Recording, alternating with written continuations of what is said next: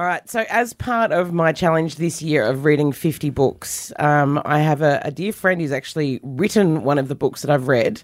Her name is Megan Norris. She's in the studio with us. Hello, Megan. How are you? Hello.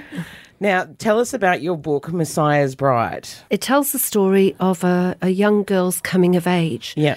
in Australia's infamous doomsday cult, the Roman Catholic Order of Saint Charbel, which has nothing to do with the Roman Catholics or Saint Charbel or the Maronite Order or anything else. this is a true story, Trev. You Yeah. know how much I've spoken to you about Oh, this yeah. book. It is a fascinating true story. Some of it here on the Gold Coast. Um, and Stephanie, the the sort of the one that the book is focused on, Yeah. she actually lives in the area as well. So even now, yes, she actually escaped Sydney mm-hmm. um, after she'd escaped the cult, which mm-hmm. was outside of Nowra, outside in a place called Cambewarra, the Lords of Australia. Mm. Oh. because it was by the grounds that it's actually a strange Lords of Australia. It's on the deserted site of a former caravan park. That's where I'd start my cult if I was going to start one. Caravan Park, I'd start my like Red Rooster.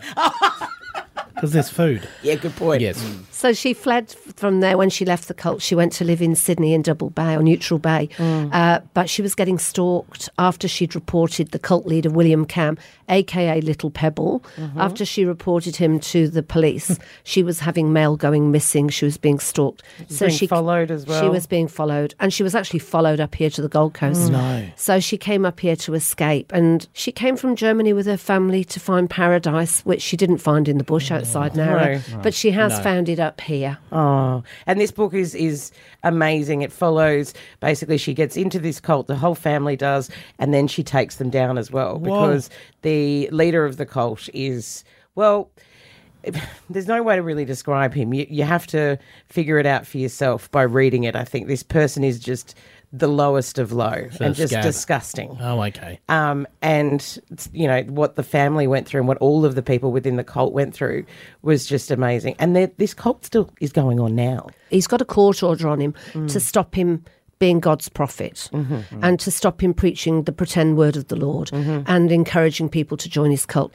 The order prevents him from going back to his promised land outside Nowra mm-hmm. because they're worried if he went back and disappeared into the bush, he'd do it all again. Mm-hmm. So he's um, he's not allowed back in Nowra. In fact, he's not allowed to do a lot of things. He can't leave the country. He can't he can't visit or call a house where a child under eighteen lives, and he's still wearing an ankle bracelet.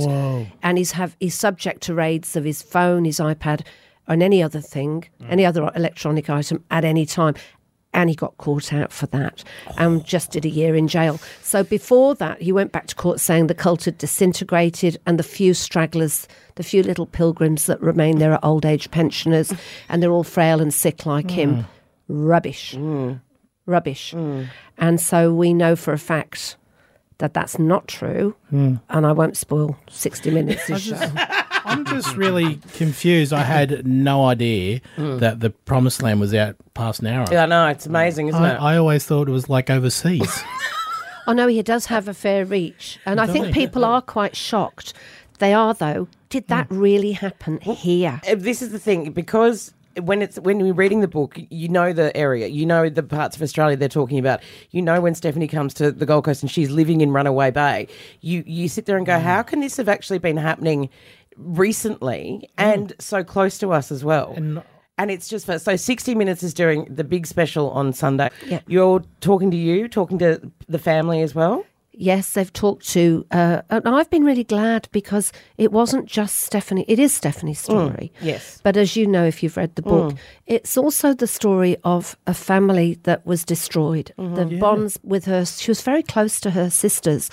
When she left the cult and reported William Kamm to the police, and she left with his child, which was oh. quite scary mm. because he was threatening to send her overseas. Mm. When she eventually left, no one would talk to her. The whole community, including her family, shunned her for mm. years and years.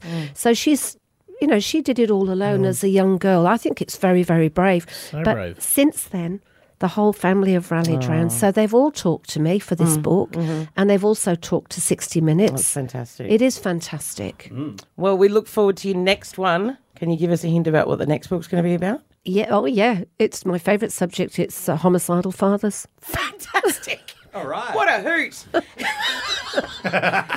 I think Trevor's jaw is just on the ground. Okay. Homicidal what? You'll have to read it. Fathers. Oh, no one to read. I'll read Audio- it for Thank you. you. Megan, thank you so Lauren. much. The book is everywhere. Messiah's Bride, um, 60 minutes as well Can't on Sunday night. this. It's it's going to be amazing. Thank you so much. Thank you so much.